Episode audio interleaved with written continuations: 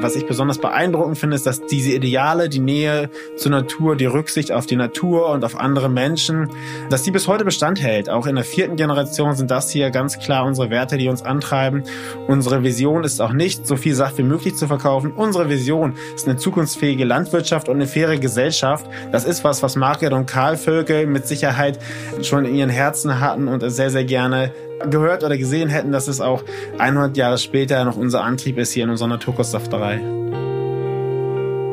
Herzlich willkommen bei Zeit zum Umdenken. Das ist der Gemeinwohl-Podcast der Sparda Bank München, Deutschlands erster Gemeinwohlbank.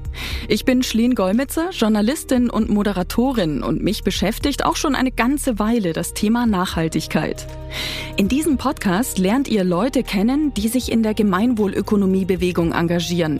Sie wollen mit ihren Unternehmen, Organisationen oder Kommunen nicht nur Gewinne machen, sondern zum Wohl aller beitragen. Wenn es euch also auch nicht egal ist, wie wir in Zukunft leben, dann bleibt dran und freut euch mit mir auf viele interessante Gespräche. In den vorherigen Folgen haben wir uns auf die einzelnen Bereiche der Gemeinwohlökonomie-Matrix konzentriert. Ab jetzt wollen wir euch einen generellen Überblick geben, wie sich die Unternehmen, Organisationen und Kommunen für die Gemeinwohlökonomie engagieren. Heute sprechen wir darüber mit Jannis Meseke. Er arbeitet im Marketing für Völkel. Vielleicht habt ihr die Marke schon mal auf den Saftflaschen im Bioladen gesehen. Das Unternehmen produziert Bio- und Demeter-Säfte und das schon seit bald 100 Jahren. Heute ist Völkel die größte Naturkostsafterei Deutschlands. Wie die Firma entstanden ist und wieso die Familie Völkel sich entschieden hat, das Unternehmen in eine Stiftung einzubringen, das erfahren wir jetzt. Herzlich willkommen, Jan. Janis. Ja, vielen Dank, dass ich bei euch zu Gast sein darf. Janis Völkel stellt Saft her. Das klingt jetzt erstmal relativ einfach. Was ist denn das ganz Besondere an euren Säften? Genau, ich sage immer, bei uns gibt's zwei Dinge, die uns ganz besonders machen. Die erste ganz wichtige Säule ist die Art, wie wir Saft machen. Wir machen nicht einfach nur irgendwie Flüssigkeit aus Früchten in Glasflaschen oder Plastikflaschen, sondern ähm, wir haben eine ganz, ganz starke Philosophie dahinter. Die ist seit 85 Jahren gewachsen. Wir sind ja ein Familienunternehmen hier im Wendland im Osten von Niedersachsen und haben ganz, ganz viel Background und machen uns Gedanken über das, was wir tun. Zum Beispiel, welche Preise zahlen wir unseren Lieferantinnen und Lieferanten? Wie gehen wir mit unseren Mitarbeitenden um? Welche Auswirkungen hat unser Handeln auf die Umwelt im Allgemeinen? Und das ist ganz stark in unserer Philosophie verankert und zeigt sich hier bei jeder großen und kleinen Entscheidung. Unser Motto ist Verantwortung für Mensch und Natur. Und das ist nicht nur ein Werbeclaim, sondern ähm, das leben wir hier. Das ist zum einen ähm, die Philosophie, da steckt noch ganz, ganz viel mehr dahinter. Das andere, was uns auszeichnet, ist natürlich die Art, wie wir die Produkte herstellen. Das wissen viele Verbraucherinnen und Verbraucher vielleicht nicht unbedingt. Ich persönlich zumindest vor meiner Zeit bei Vökel nicht. Der Großteil der Saftmarken macht den Saft gar nicht selber, sondern die bekommen die fertigen Säfte oder teilweise auch das Konzentrat per LKW, per Tank-LKW auf den Hof und bringen es dann eigentlich nur noch in die Flaschen. Wir setzen auf eine sehr hohe, wir nennen das Fertigungstiefe. Das bedeutet, dass wir so viele Früchte wie irgendwie möglich selbst hier vor Ort verarbeiten. Das machen wir aus Liebe zum Handwerk, Saft machen, aber auch um die Qualität sicherzustellen, weil nur so können wir zum Beispiel beim Ingwer sehen, ähm, welche Qualität die Rohware hat, der rohe Ingwer, den wir hier bei uns in Peversdorf im Wendland verarbeiten. Äh, haben wir ja gerade hier diesen Online-Call und ich sehe schon, du hast das Hintergrundbild als äh, Apfelhain gestaltet, das Foto eines äh, ganzen Apfelhains. Wo steht der? Wo ist der? Es gibt ja in Norddeutschland ein großes Apfelanbaugebiet.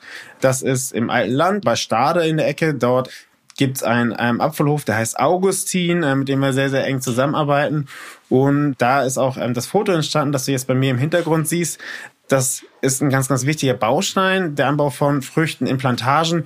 Gerade bei den heimischen Früchten, Äpfel, Birne und Co. setzen wir aber auch auf Streuobstwiesen. Das bedeutet, die Wiesen sehen dann gar nicht so einheitlich und ordentlich aus wie hier auf meinem Bild, sondern ähm, die sind bunt gemischt. Da steht die Birne neben der Mirabelle, die Mirabelle neben dem Apfel und so weiter. Das ist natürlich, um industriell möglichst viel Frucht, also möglichst wenig Fläche rauszukriegen, nicht ideal. Aber es ist dafür ideal für Artenvielfalt, für Insekten, für Vögel und das ist für uns wahnsinnig wichtig. Deswegen haben wir zum Beispiel einen Streuobstverein gegründet. Warum braucht man das? Erstmal, um Wissen untereinander auszutauschen, weil diese Wiesen sind oft gar nicht so groß und im privaten Besitz. Und zum anderen, damit sie überhaupt eine Biosafterei wie uns entgegennehmen kann, die Früchte, weil wir verarbeiten ja ausschließlich zu 100% Bio- und Demeter-Früchte. Das bedeutet, wenn ein Privatmann, eine Privatfrau bei uns seinen, seinen Äpfel aus dem Garten abgibt, dann dürften wir die eigentlich gar nicht annehmen, weil sie nicht biozertifiziert sind. Das ist ein komplizierter Prozess, der kostet Geld, viele Formulare und ist anstrengend, ist einfach nichts für Privatleute. Das ist aber wahnsinnig schade, weil das führt dann eben dazu, dass ausschließlich große Plantagen die Möglichkeit bekommen, zum Beispiel uns, aber auch andere Saftereien in ganz Deutschland zu beliefern. Wir haben deshalb einen Weg gefunden mit dem Bioverband und ähm, haben diesen Verein gegründet. Der Verein zertifiziert zertifiziert die einzelnen Mitgliederinnen und Mitglieder und sorgt dann dafür, dass die indirekt das Biosiegel bekommen. Das führt dazu, dass wir die Früchte entgegennehmen können. Wir haben sozusagen über den Verein eine Möglichkeit gefunden, dass der Privatmann oder die Privatfrau Früchte von Strobswiesen bei uns abgeben kann und erhalten dadurch diesen wichtigen Baustein für die Artenvielfalt am Leben. Wow. Bevor wir jetzt, Jannis, äh, weiter über Völkel von heute sprechen, vielleicht noch mal kurz zurück in die Anfänge. In den 1920er Jahren waren die GründerInnen Margret und Karl erstmal mit einer mobilen Saftpresse unterwegs, ursprünglich, habe ich gesehen. Erzähl doch mal, wie ist Völkel entstanden und äh, wie hat sich dann das Unternehmen bis heute so entwickelt? Das ist genau richtig. In den 1920er Jahren sind die Urgroßeltern der heutigen Geschäftsführergeneration ins Wendland gezogen. So ein bisschen wie es heute wieder in der Gegenwart das Thema Landflucht gibt. Menschen, die dank Homeoffice und schnell im Internet aus der Stadt aufs Land ziehen. Gab es damals auch die Bewegung aus ganz anderen Gründen. Menschen, die raus wollten. Margaret und Karl haben sich der Wandervogelbewegung angeschlossen für ein naturnahes Leben im Einklang mit der Natur und sind dann eben hier auf den Höbeck gezogen, Ihr ursprüngliches Haus ist ungefähr drei Kilometer weg von dem Schreibtisch, an dem ich jetzt sitze. Und sie hatten damals schon für die damalige Zeit sehr, sehr fortschrittliche Ideen. Sie haben zum Beispiel gesagt, dass sie ähm, im Einklang mit der Natur wirtschaften wollten, nicht gegen die Natur und haben da auch ja viele Rückschläge und auch Hindernisse in Kauf genommen, weil sie einfach gesagt haben, die Rücksicht auf die Natur ist bei unserem Wirtschaften für uns kompromisslos. Und sie haben auch damals schon die Grundzüge der biodynamischen Landwirtschaft gekannt und befolgt. Sie haben zu Beginn selbst Früchte angebaut, Erdbeeren und die dann mit einem Handkarren vom Berg hier runter bis äh, an die Elbe, mit der Fähre über die Elbe, über den Fluss, in das nächste gelegene Städtchen mit so einem Handkarren die spärliche Erdbeerernte gebracht und haben dann aber festgestellt, oh, wenn wir noch so sehr uns Mühe geben, wir müssen die Früchte ja auch irgendwie haltbar machen und haben dann entdeckt, dass eben der Mostmax, so hieß die mobile Saftpresse damals, da ein tolles Vehikel ist, um Saft ähm, erstmal weiter zu verarbeiten und dann gab es aber noch die Schwierigkeit, dass der Saft das kennt vielleicht der eine oder die andere äh, vom Selbstsaft machen, natürlich dann trotzdem irgendwann schimmlig wird, wenn man ihn nicht einkocht. Und das war dann so die Zeit, in der sie äh, festgestellt haben, okay, wir ziehen mit einer mobilen Saftpresse hier durch die Orte und machen das nicht nur mit unseren eigenen Früchten, sondern auch mit denen unserer Nachbarinnen und Nachbarn und haben aber alle gemeinsam die Herausforderung, dass die Säfte haltbar gemacht werden müssen. Und das führte dann dazu, dass sie ähm, vor rund 85 Jahren dann eine echte Safterei gegründet haben. Es gab hier im Ort eine ehemalige Molkerei, die stand leer. Und sie haben da dann hervorragende Bedingungen gefunden, um ähm, eine kleine Naturkostsafterei zu gründen. Und äh, was ich besonders beeindruckend finde, ist, dass diese Ideale, die Nähe zur Natur, die Rücksicht auf die Natur und auf andere Menschen, dass die bis heute Bestand hält. Auch in der vierten Generation sind das hier ganz klar unsere Werte, die uns antreiben. Unsere Vision ist auch nicht, so viel Saft wie möglich zu verkaufen. Unsere Vision ist eine zukunftsfähige Landwirtschaft und eine faire Gesellschaft. Das ist was, was Margaret und Karl Völkel mit Sicherheit schon in ihren Herzen hatten und sehr, sehr gerne gehört oder gesehen hätten, dass es auch 100 Jahre später noch unser Antrieb ist hier in unserer Naturkostsafterei. Janis, äh, jetzt hast du es gerade schon gesagt, inzwischen leitet Stefan Völkel das Unternehmen und es arbeitet, wie du sagst, bereits die vierte Generation mit im Unternehmen, nämlich drei seiner vier Söhne insgesamt. Die Familie hat sich 2011 zum 75. Firmenjubiläum entschieden, das Unternehmen in eine Stiftung einzubringen. Was genau bedeutet das? Da nehme ich gerne gleich Stellung zu. Vorher will ich noch eine Sache ein bisschen feintunen, würde ich sagen. Also ähm, es sind drei seiner vier erwachsenen Söhne. Er hat noch einen Sohn im Schulalter. Also er hat vier erwachsene Kinder. Alles sind Jungs, inzwischen Männer. Und drei von den vier eben in der Geschäftsführung. Und inzwischen leiten sie gemeinsam das Geschäft hier bei uns und haben, wie du schon sagst, 2011 entschieden, ähm, eine Stiftungsstruktur zu wählen. Wir haben eine Unternehmensstiftung und eine gemeinnützige Stiftung, die sich die Anteile an der Völkel GmbH teilen. Die Unternehmensstiftung hat 90 Prozent, die gemeinnützige Stiftung 10 Prozent. Und wenn wir am einem Jahresende, sagen wir mal 100.000 Euro Gewinn haben, dann wird dieser Gewinn gemäß der Anteile verteilt. Das bedeutet, 90 Prozent gehen zurück in das Unternehmen, um den Fortbestand zu sichern, zum Beispiel neue Maschinen anzuschaffen, um noch energieschonender zu produzieren. Und die verbleibenden 10 Prozent gehen an gemeinnützige Zwecke, vor allem in den Bereichen Soziales, Bildung und Umwelt. Warum wurde das so entschieden? Der Stefan hat damals gemerkt, dass das für viele Bio-Unternehmen mit starken Werten eine Herausforderung ist, den Generationsübergang zu meistern. Es war 2011 so eine Zeit, da hat sich abgezeichnet, dass durchaus auch ordentlich Geld zu verdienen ist im Bio-Lebensmittelbereich. Dadurch wurde das dann auch für externe Investorinnen und Investoren interessant, sich dort zu beteiligen. Und es ist natürlich schon so, die Natur von Investorinnen und Investoren gibt es vor, dass man eigentlich danach sind, den Gewinn zu maximieren. Das ist aber nichts, was zu uns als Unternehmen passt. Wir haben andere Ideale. Wir möchten eben, deswegen sprechen wir ja auch heute, dem Wohl der Allgemeinheit dienen. Wir möchten, dass es den Menschen und der Natur gut geht. Und durch diese Stiftungsstruktur wurde das Unternehmen unverkäuflich und es wurden auch wirklich Flöcke für die Zukunft unveränderbar eingerahmt. Wie zum Beispiel, dass wir immer ausschließlich Bio- und Demeter-Produkte machen werden. Ebenso steht die soziale Orientierung für immer festgeschrieben in der Stiftungssatzung der Fakt eben, dass das Unternehmen nicht verkäuflich ist und auch ganz, ganz wichtig, wir leben ja hier in einer strukturschwachen Region, bieten 350 Menschen und ihren Familien einen festen, sicheren Arbeitsplatz zum fairen Tariflohn. Auch das ist für immer festgeschrieben, dass das Unternehmen hier im Wendland bleibt. Alles in allem für mich als Mitarbeiter was, wovor ich wahnsinnig Respekt habe äh, von dieser Entscheidung. Und ähm, das hat für mich auf jeden Fall einen Vorbildcharakter. Muss ich sagen, Hut ab, da 2011 diesen Mut gehabt zu haben. 2019 hat jetzt Völkel seine erste Gemeinwohlbilanz veröffentlicht. Da warst du ja auch mit an Bord. Wie kam es denn dazu, dass ihr der Gemeinwohlökonomie beigetreten seid? Also ich höre schon, es ist schon so ein bisschen vom Grund her eh eure Firmenphilosophie, ne? Ja, genau. Also im Prinzip haben wir den Christian Felber kennengelernt. Der war hier bei uns im Herbst vor unserer ersten Bilanzierung zu Gast. Und wir haben dann festgestellt, das ist eine tolle Idee und wirklich eine Perspektive für ja eine, eine bessere Zukunft äh, für uns alle, für die Menschen und für die Natur. Und dann haben wir aber auch festgestellt, das passt ziemlich gut zu uns. Wir machen das eigentlich, ehrlich gesagt, eh schon, nicht bis ins Letzte ausdifferenziert, aber im Groben auf jeden Fall.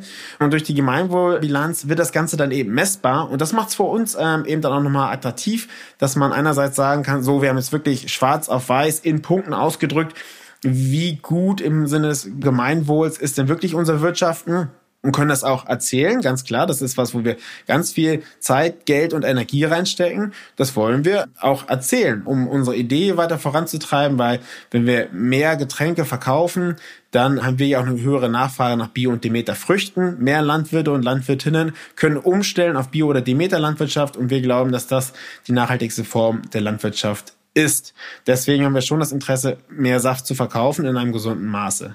Das ist das eine. Zum anderen wollten wir durch die Bilanzierung einen Vorbildcharakter haben, andere Unternehmen zum Mitmachen animieren. Schaut mal, ähm, hier gibt's diese Bewegung und es ist ja mit dem Handbuch wirklich so eine Art Checkliste da, um zu schauen, wo stehen wir, wo sind wir gut, wo können wir noch besser werden. Das führt dann eigentlich auch gleich zum dritten Punkt. Also ich habe gesagt, klar, wollen wir unser gutes Handeln messbar machen. Punkt eins. Punkt zwei, Vorbildcharakter zeigen. Und Punkt drei ist ähm, ganz, ganz wichtig. Eigentlich ist das der Punkt eins, nämlich intern prüfen, wo hat man noch ähm, Potenzial, wo kann man noch besser werden. Ne? Muss ich einfach sagen, ähm, in vielen Punkten sind wir schon sehr gut, aber in einigen Punkten eben auch noch nicht. Und einige von diesen Defiziten waren uns schon vorher bekannt. Andere sind aber eben durch den Prozess bekannt geworden und das war für uns wahnsinnig hilfreich, weil wir jetzt im Nachhinein daran anknüpfen konnten. Da möchte ich vielleicht kurz den Hinweis geben. Der Christian Felber hat uns ja auch schon im Podcast sehr überzeugend den Grundsatz der Gemeinwohlökonomie dargelegt. Eine sehr empfehlenswerte erste Podcast-Folge, die man vielleicht nochmal nachhören kann. Was wir jetzt aber natürlich, und du sprichst es auch schon an, von vielen anderen Interviewpartnern immer wieder gehört haben, diese Gemeinwohlbilanz, dieses Handbuch leuchtet tatsächlich in jede Ecke so hinein. Und da merkt man dann schon, oh, da ist vielleicht noch Handlungsbedarf. Was hat sich denn so konkret verändert? Hast du vielleicht ein Beispiel durch euren Beitritt zur Gemeinwohlökonomie? Was ist bei euch im Unternehmen passiert? ein ganz, ganz wichtiges Thema ist, das gehört in die Kategorie, wussten wir schon, dass wir da ran müssen, aber das hat uns dann den letzten Stups gegeben. Wir machen gerade eine andere Bilanzierung, und zwar unsere CO2-Bilanzierung und dann im nächsten Schritt dann auch beginnen wir mit der Kompensation. Das ist ein, ein ganz, ganz wichtiger Punkt, ähm, uns das Thema CO2 ja, macht man in meinem Dreiklang, ne? Erstmal Bilanz, dann Einsparpotenziale im Unternehmen und dann in Kompensation, diesen ganzen Themenbereich anzugehen. Dann eins, da haben wir am Anfang immer so gedacht, oh Mist, da können wir nichts dran ändern. Und zwar die Frage danach, wie viele Mitarbeiterinnen und Mitarbeiter kommen eigentlich in unser ungefähr 150 Seelendorf mit öffentlichen Verkehrsmitteln, mit U-Bahn, mit Bus und mit Zug. Und das kann ich euch verraten, das waren fast gar keine. Ne? Also ähm, die Distanzen hier sind groß, der ÖPNV wahnsinnig schlecht ausgebaut. Das bedeutet, damals hatten wir 300 Mitarbeitende, ich glaube ungefähr 290 sind mit äh, privaten Pkw gekommen. Das geht natürlich zu Recht. Saftige Abzüge in der GWÖ-Bilanz haben wir immer so ein bisschen gedacht, hm, kann man aber auch nichts so richtig dran ändern. Und dann haben wir jetzt irgendwie in diesem Sommer den Mut gefasst, mal rauszufinden, Schritt eins, wer wäre eigentlich von den Mitarbeitenden zu welchen Zeiten bereit, unter welchen Bedingungen ein geteiltes Mobilitätsangebot in Anspruch zu nehmen.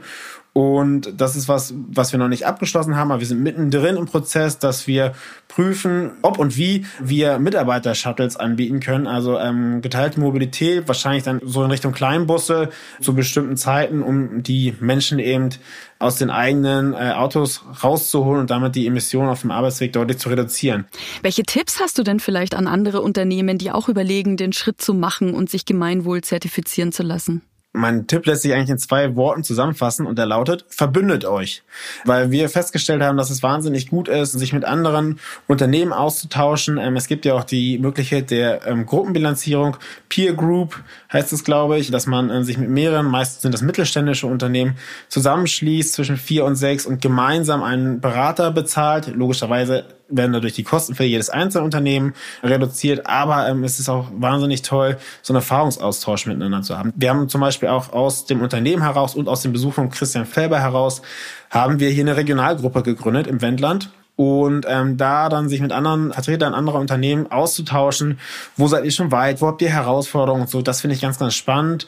Nimmt die Angst, glaube ich, oder den Respekt hervor, ist es schon auch ein umfangreiches, ja, Büchlein, was man damit Antworten zu füllen hat. Es nimmt so ein bisschen die Angst davor und hilft auch, nochmal neue Ideen zu sammeln, ähm, um zum Beispiel zu merken, ach, Mitarbeitermobilität, warum sollten wir uns das nicht mehr trauen? Weil X oder Y hat damit auch gute Erfahrungen gemacht. Janis, jetzt zum Schluss habe ich noch eine Frage. Jetzt äh, stehen wir am Anfang eines neuen Jahres und ich glaube, da darf man immer noch so ein bisschen träumen, was die Zukunft angeht. Was wünschst du dir denn, wie sich die Gemeinwohlökonomie weiterentwickelt? Für mich ist das vor allem ein, ein, kommunikativer Wunsch. Ich glaube, die Idee ist genau die richtige. Ich glaube, sie ist noch zu wenigen Menschen bekannt. Ich wünsche mir, dass die Gemeinwohlökonomie noch bekannter wird. Ja, vielleicht nicht im nächsten Jahr, aber mittelfristig genauso eine große Bekanntheit hat, wie zum Beispiel das Bio- oder das Demeter-Siegel. Vielleicht sollte es auch ein Siegel geben auf Produkten, damit eben der Verbraucher, die Verbraucherin am Einkaufsort äh, vergleichen kann. Okay, kaufe ich jetzt das günstigere oder das etwas ähm, preishöhere Produkt? Und wenn ja, was für Auswirkungen hat das? Das ist aus meiner Sicht nur möglich, wenn man auf dem Etikett der Produkte sehen kann, ähm, welche Unternehmen sind gemeinwohlbilanziert und vielleicht sogar auch mit welcher Punktzahl, damit der Verbraucher, die Verbraucherin eben eine sehr, sehr gute Vergleichsmöglichkeit hat. Also das Thema Gemeinwohlökonomie raus aus einer kleinen, hochinvolvierten Gruppe rein in die breite Masse der Gesellschaft. Das wäre mein Wunsch für die GWÖ-Bewegung. Für die breitere Bekanntheit hoffen wir, können wir mit dem Podcast auch ein bisschen was beitragen. Auf jeden Fall. Das ist ja auch der Grund, warum wir so gerne dabei sind und unsere Ideen, unsere Ansätze, aber auch unsere Herausforderungen gerne teilen und alle herzlich dazu einladen, nicht nur diese, sondern auch alle weiteren Folgen zu hören. Wir haben heute gelernt, dass die Gemeinwohlbilanz auch so nachhaltige Unternehmen wie Völkel dazu motiviert, noch einen Schritt weiter zu gehen und auch zu kreativen Ideen führen kann. Das war die siebte Folge von Zeit zum Umdenken, dem Gemeinwohl-Podcast der Sparda Bank München über Gemeinwohlökonomie, Nachhaltigkeit und alles, was damit zusammenhängt. Zeit zum Umdenken ist eine Produktion von Ikone Media im Auftrag der Sparda Bank München. Ich bin Schlingolmitzer.